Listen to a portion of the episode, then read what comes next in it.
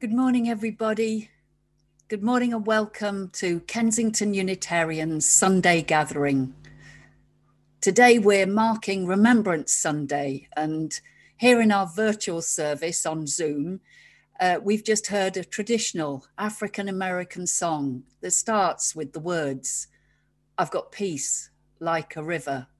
I've got peace like a river in my soul the idea that we're exploring in today's service is that that we humans we contain both peaceful and warlike impulses potential within us.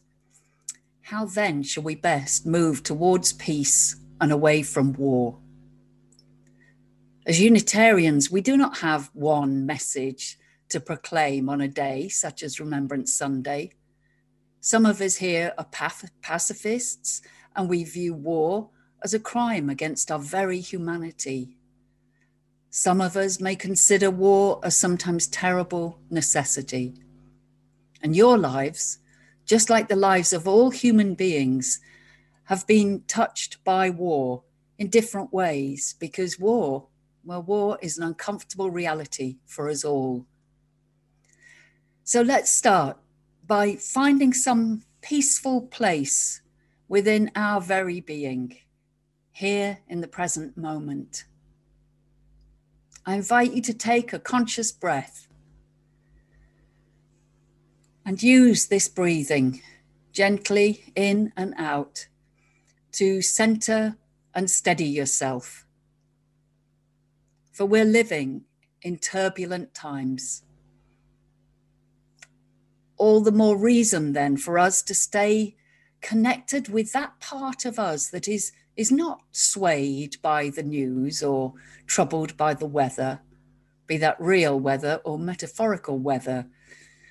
Now let's keep connected with that sense, that essence of us that takes the longer view, that accepts the great mystery that is life and seeks an inner calm that can hold us steadily through all the storms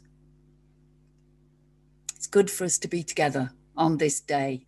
And please, all of you, make yourselves comfortable. If you'd rather switch your camera off, that's absolutely fine.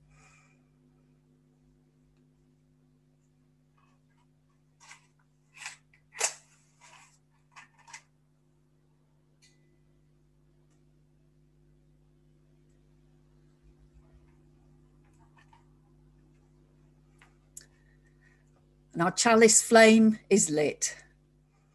May this living flame, this symbol of our worldwide progressive religious faith, may it burn brightly today to commemorate all those people whose lives have been taken or blighted by warfare the world over, not least of whom are the civilians, as well as those who fight and are wounded or killed in wars.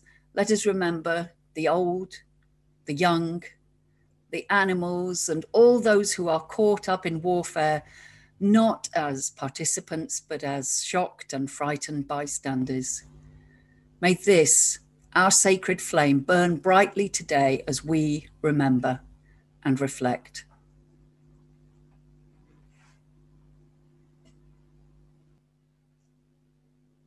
I call on the Spirit of life and love to be with us now and to bless all that we say and do together this day. As we here in Britain mark the start of Interfaith Week, I would ask you to give thanks for the life and the work of the previous Chief Rabbi, Lord Jonathan Sacks, who, who died and who has done so much in his life to further interfaith communication and cooperation. Let us then dedicate ourselves this day to the shared tasks of living in society, the making connections between different groups, healing divisions, working harmoniously to resolve social issues, especially those born of poverty, ignorance, injustice. As Unitarians, we can celebrate all that connects our world faiths the fundamental shared values that unite all people of goodwill. And we can celebrate the distinctive features of each faith and, and be enriched by their unique qualities. And we can work tirelessly and with respectful curiosity to increase opportunities for dialogue and to deepen understanding. So I invite us all to take a moment now, if we wish, to think of groups or individuals who we find difficult to accept. Can we do more to remain open hearted to those who are different from us?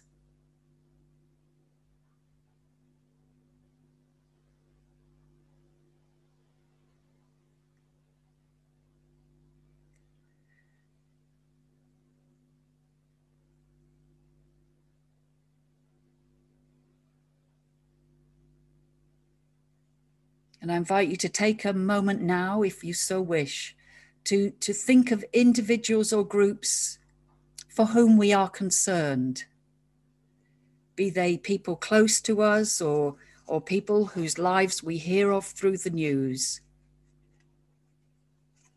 Is there some action, however small, that we could take this day to ease suffering?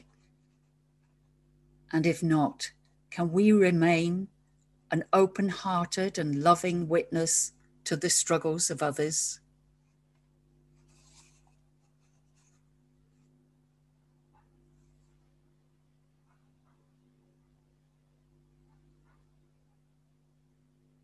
And on this Remembrance Sunday, as we remember all those affected by warfare, may we both as individuals and as a community commit ourselves to the task of living our lives for the peace and well being of society, for our wider global community, and this beautiful planet that is our home.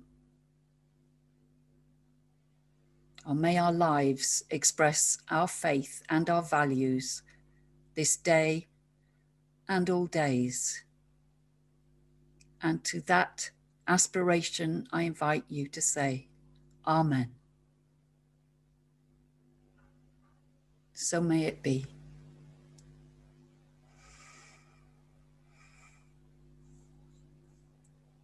The American poet Archibald MacLeish, who wrote uh, this poem called The Young Dead Soldiers Do Not Speak, was well aware of the terrible sacrifices made by young soldiers in, in warfare. As a young man, he had served as an artillery officer in World War I and had witnessed suffering and death on the battlefields of Europe. During the Second World War, he wrote this powerful poem that not only commemorated the dead, but also made it clear that those of us who survive bear a special responsibility to make the deaths of these soldiers meaningful. The young dead soldiers do not speak. Nevertheless, they are heard in the still houses. Who has not heard them? They have a silence that speaks for them at night. And when the clock counts, they say, We were young. We have died remember us. They say, We have done what we could, but until it is finished, it is not done. They say, We have given our lives, but until it is finished, no one can know what our lives gave. They say, Our deaths are not ours. They are yours. They will mean what you make them. They say, whether our lives and our deaths were for peace and a new hope or for nothing, we cannot say. It is you who must say this. We leave you our deaths give them meaning. We were young, they say. We have died. Remember us.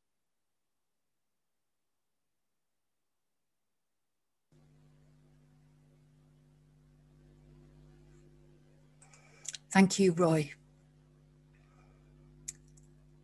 We're going to uh, look at her photograph now.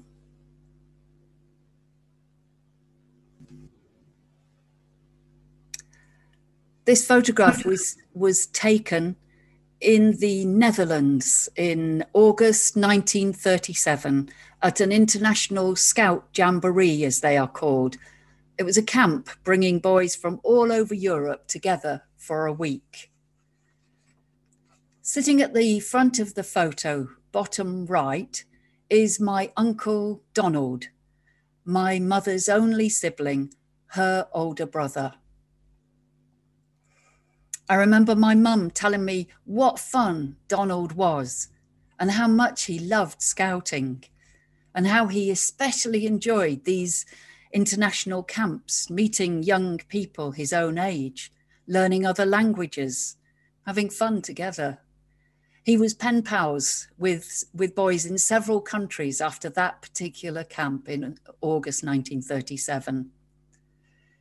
Uh, by, by 1941, Donald had joined the RAF and was dead. He was killed in a plane crash in northern Africa, caused not by the so called enemy, but by a faulty plane. Donald was a real young dead soldier, and I really mourn still the cutting short of his life. I would have loved to have known him. So on Remembrance Sunday, I remember not only Donald, but my mum and their parents, my grandparents, because of course all of their lives were changed forever by his death. And I also remember my mum telling me how excited Donald was to join the RAF and to wear his uniform, and how proud his mother was of him. Warfare is complex, isn't it? And so let me now pass over to Michaela, who tells a story of her own.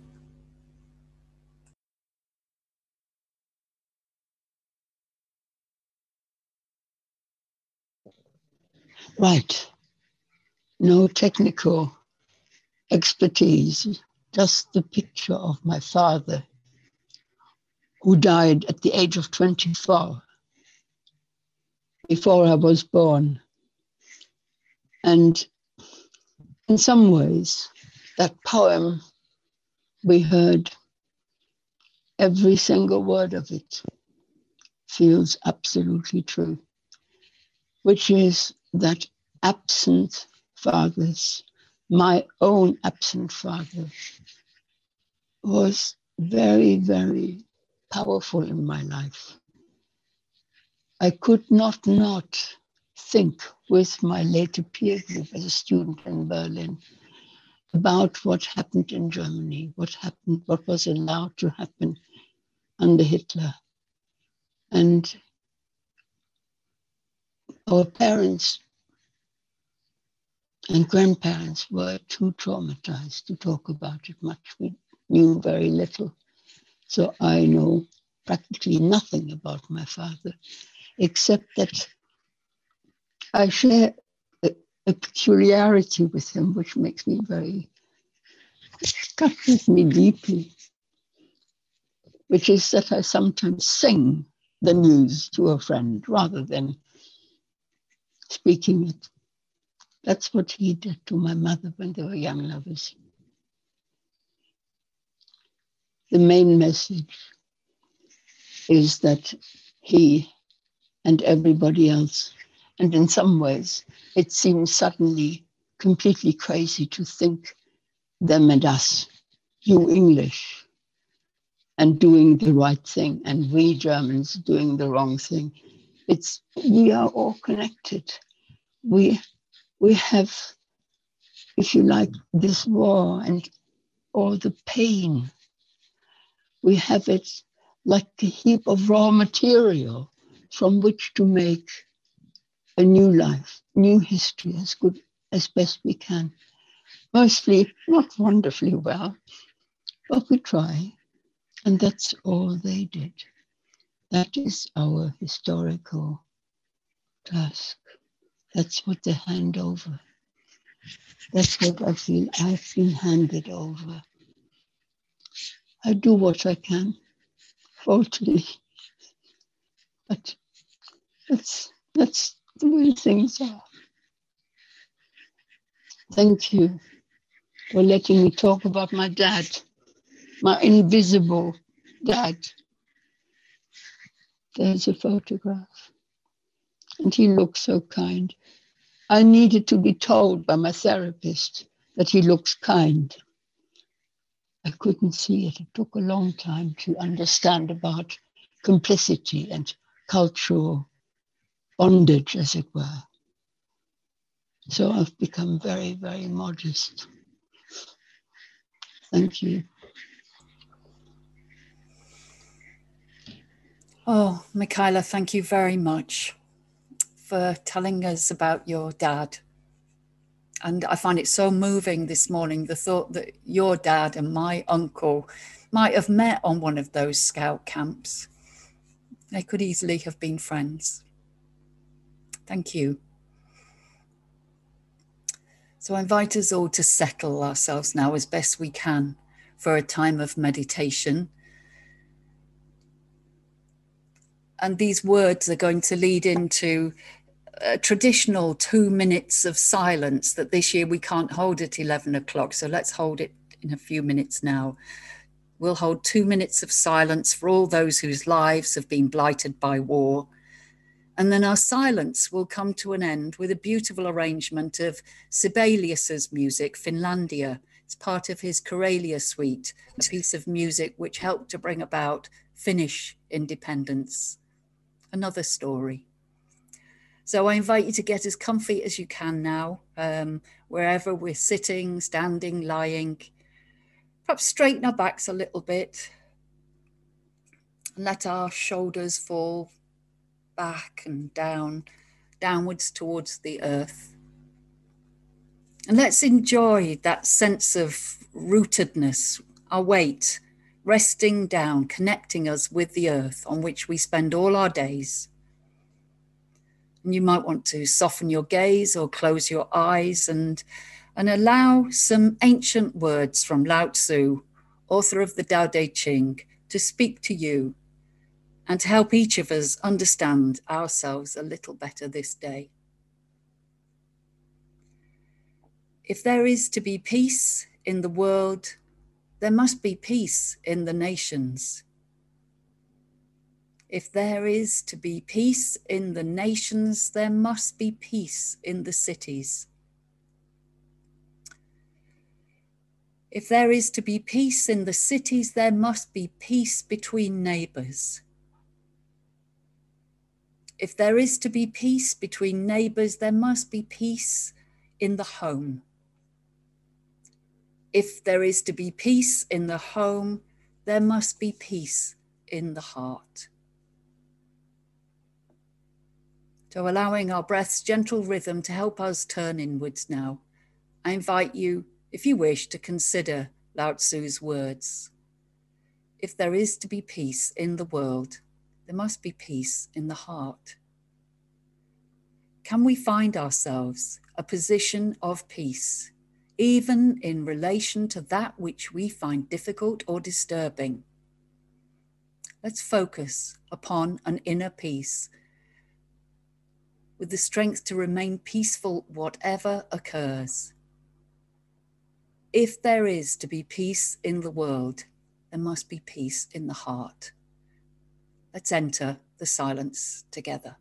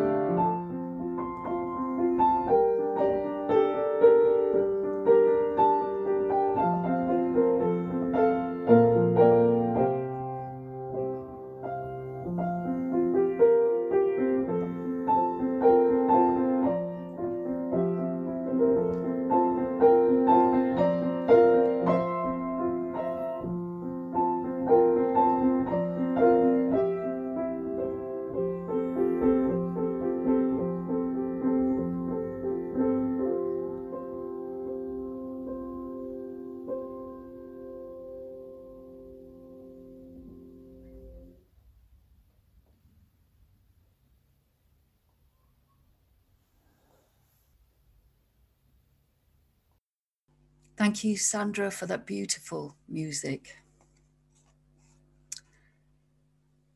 Well, Unitarians, Unitarians regularly surprise me, uh, but I do imagine that most of us today are feeling a sense of relief that Joe Biden seems to have won the election for the American presidency.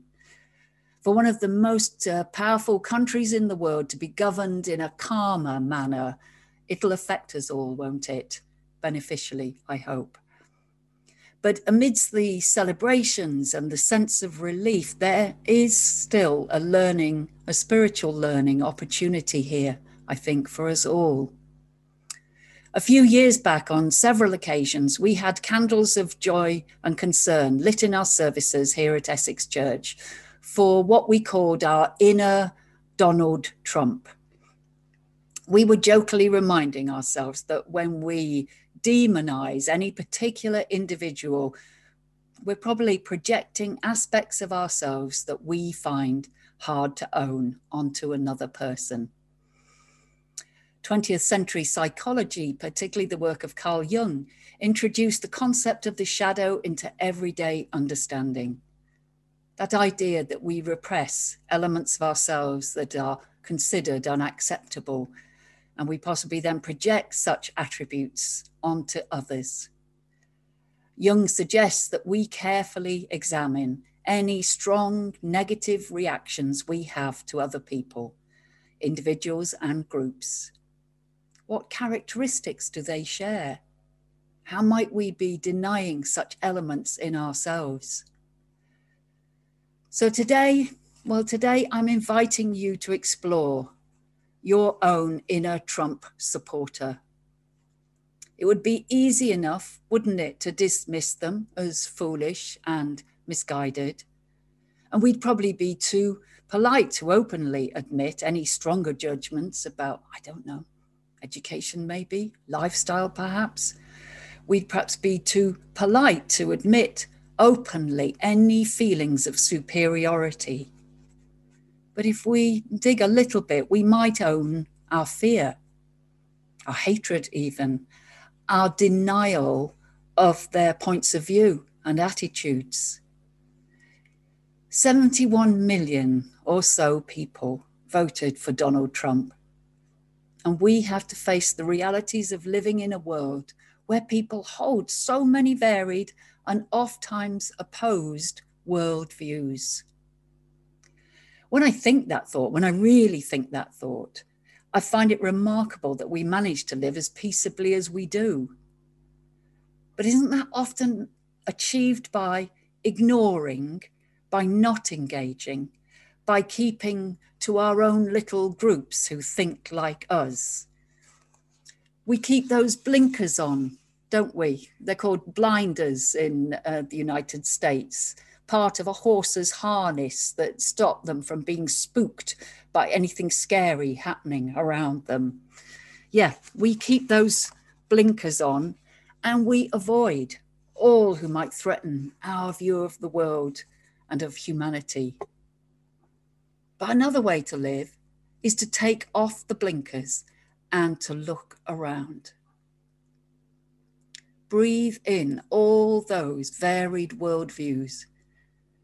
Breathe out our own inner contradictions, our own fascist, bullying, warlike natures. Admit our own violent thoughts, our belief that the world would be a better place if everyone just thought the same as us. Can we learn to accept and even love our world society just as it is?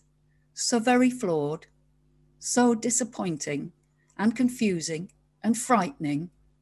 Can we hold all that is in love and in compassion?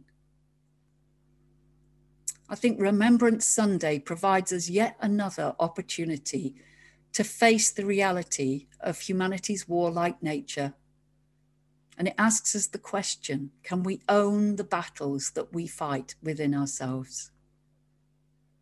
War goes on and it takes many forms. So, yes, let's remember Let's remember and honour those who have died in warfare in times past and in times present. Let's do all that we can to avoid such wars in the future and to find more humane ways to deal with world conflicts. And when we hear politicians speaking of nationalism, of glory, or demonizing some perceived enemy near or far, let us not be caught up in such patriotic fervour. Now let's instead remember the common humanity we share with all people and with the common life force that runs through all living beings who share our planet Earth home. And when we find ourselves despairing about the state of our wider world and uh, about conflicts in distant lands, let's focus our attention back to our own country and work to heal the divisions that exist here. And periodically, well, let's remember to examine the state of our own thinking, our own feelings. It may be that there is some discord within our own lives that's waiting to be healed. There may be a new thought to have. There may be a brave conversation for us to start.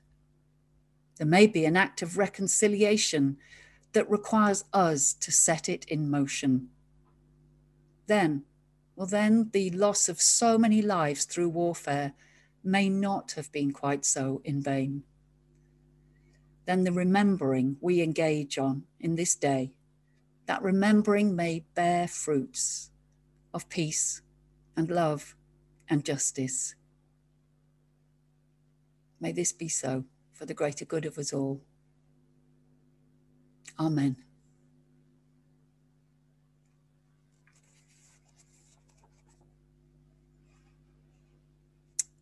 And so there's an opportunity for us to sing together now. Um, it's absolutely fine not to join in. You can sit back and smile as the rest of us open and close our mouths. Um, we're all going to be muted.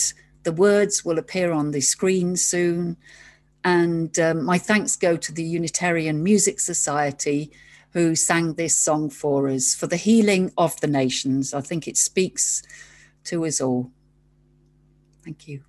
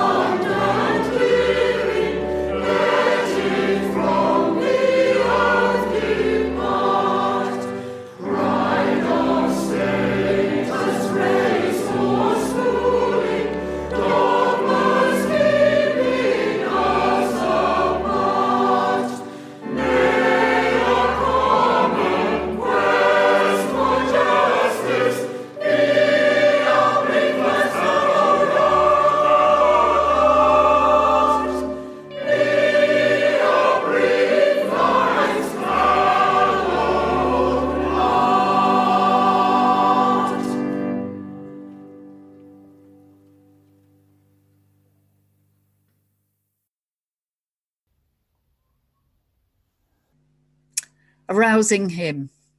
Thank you. Thank you to uh, Jane and Jenny for the crucial work of hosting today. And thank you, Sandra, for lovely music. I've really appreciated today's music. Um, it's good to spend time with you all here today. We'll be back again next week at 10 a.m. here on Zoom for our service, which will be a celebration of life here on earth. And you're also welcome to join us on Tuesday at 10:30 for our coffee morning. And thanks go out to all of you who've made a contribution to help our church finances. And thanks to all of you who are now donating by standing order. It's a real help. Uh, as always, we'll have a virtual coffee time to chat after the service in small groups if you'd like to join in. And as always, we'd like to take a, a, photo after the service. So if you can bear to switch on your camera and let us take a photo, um, we'd appreciate that. We're going to have some closing words in a moment, followed by Sandra playing Elgar's piece called Nimrod from the Enigma Variations. So I invite you to select gallery view now. Let's just take a moment to enjoy looking at one another. Let's feel that sense of connection in community.